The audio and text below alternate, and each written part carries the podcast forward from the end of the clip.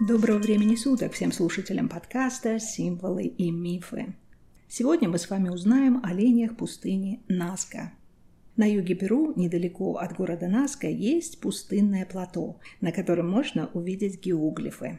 Это изображение на поверхности Земли абстрактных форм животных, растений, а также узоров, трапеций, треугольников, квадратов, спиралей и линий.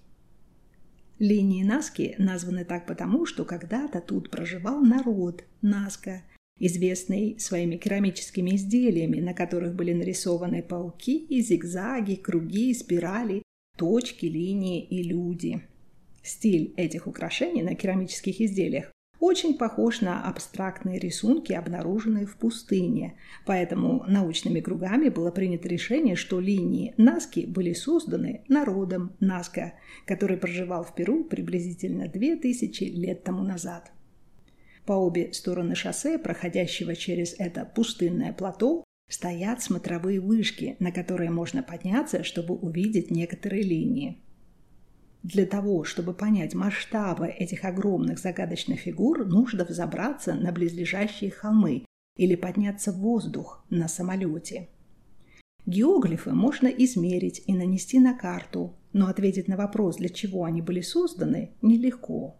А их предназначение было высказано множество предположений. Немецкая исследовательница, математик, переводчик, географ и археолог Мария Райхе посвятила большую часть своей жизни изучению этих линий. Она считала, что геоглифы Наски были изображениями некоторых созвездий и указывали на восходы Солнца, Луны и звезд в определенные времена года. Как были созданы эти геоглифы? Выбранную для рисунка поверхность расчищали от красно-коричневых камней и потом проводили по мягкой глинистой почве линию Климат в этом регионе сухой, осадков почти нет, поэтому геоглифы сохранились на поверхности Земли на протяжении тысячелетий. Некоторые линии достигают длины в несколько километров. Их ширина от десятка сантиметров до сотни метров. Глубина этих линий небольшая. Ландшафт неровный, и линии идут по холмам и по низинам, не прерываясь. По сей день в пустыне Наска люди находят геоглифы, которые не были замечены раньше. Поэтому окончательное число этих рисунков еще не установлено. Предполагают, что их более тысячи. Геоглифы симметричны и имеют формы дерева, цветка, калибри, паука, кошки, собаки, попугая, пеликана, рыбы, касатки, кондора, обезьяны, ящерицы, цапли с зигзообразной шеей и длинным клювом, ну и фигуры гиганта, или как его еще называют, астронавта, или человека-совы, с круглой головой и большими глазами, как бы приветствующего своей поднятой вверх рукой пролетающие мимо него самолеты с туристами. Объяснить символическое значение этих геоглифов можно только если их сравнить с символами, существовавшими в других культурах. Например, калибри у некоторых народов Южной Америки – это символ небес и возрождения. Дело в том, что температура тела этой маленькой птицы понижается с понижением температуры воздуха ночью. Ее сердцебиение замедляется, и она впадает в оцепенение от холода. Утром Согревшись в лучах солнца, калибри снова оживает и может летать вверх, вниз, вспять, зависать на месте и удивлять всех, кто ее заметил своими акробатическими разворотами и молниеносной скоростью.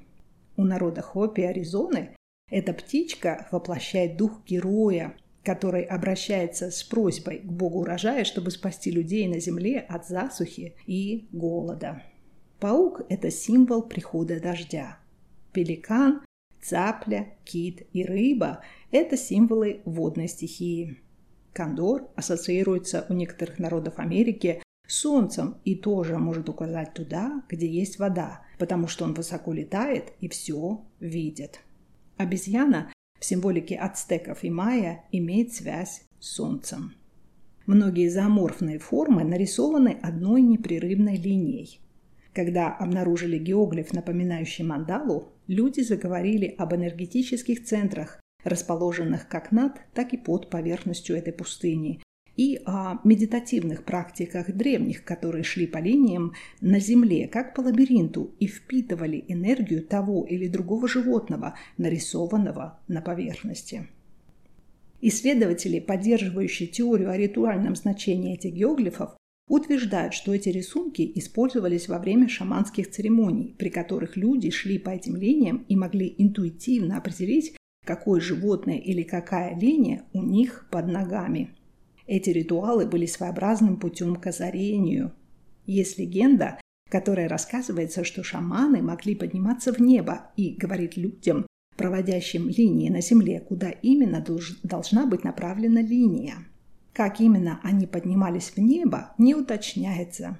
Есть предположение, что люди того времени могли летать на воздушных змеях или подобии дельтапланов. Но пока никаких доказательств этой гипотезе нет. В этой местности также есть длинная широкая полоса из более пяти тысяч небольших ям или углублений. И если посмотреть на эту полосу сверху, она напоминает чешую змеи. Возможно, эти лунки на Земле использовали для каких-то церемоний, для костров, например, которые бы освещали эту змееподобную линию, делая ее заметной ночью. Есть линии, которые имеют небольшие насыпи из камней. Под некоторыми из таких насыпей находятся каменные плиты, на которых были найдены ракушки и останки крабов. Были ли это дары богам, духам или атрибуты церемонии для вызывания дождя или же маркерами, ведущими к воде, никому не известно. Предполагается, что древние подземные акведуки, которые находятся недалеко от геоглифов и которые до сих пор наполнены водой, были созданы людьми, относящимся к паракской культуре, известной своим мастерством в мелиорации, текстильной деятельности и мумификации усопших. Линии пустыни Наски наслаиваются и пересекают одна другую. Если продолжить эти линии по карте земного шара, то некоторые из них проходят через Ангкор-Бат в северной части Камбоджи, а некоторые линии ведут к острову Пасхи. Так появилась теория о взаимосвязи древних храмов и мест силы с плато Наски. Конечно же, было много несогласных с этой теорией, поскольку любая точка на Земле, если от нее провести линию на карте, где-то с чем-то пересечется, так как следы человеческого присутствия есть на каждом континенте земного шара. Приверженцы палеоконтакта утверждают, что линии Наски были созданы инопланетянами, которые прибыли на нашу Землю для поиска воды, минералов и металлов. Широкие линии могли быть использованы как взлетно-посадочные полосы или указатели для посадок.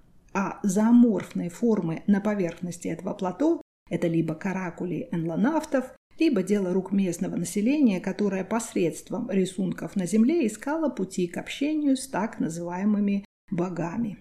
У этой теории есть много оппонентов, которые сомневаются, что представителям технологической развитой инопланетной цивилизации, обладающим навыками межзвездных путешествий, было необходимо создавать такие длинные взлетно-посадочные полосы на мягкой почве или искать металлы и минералы на Земле.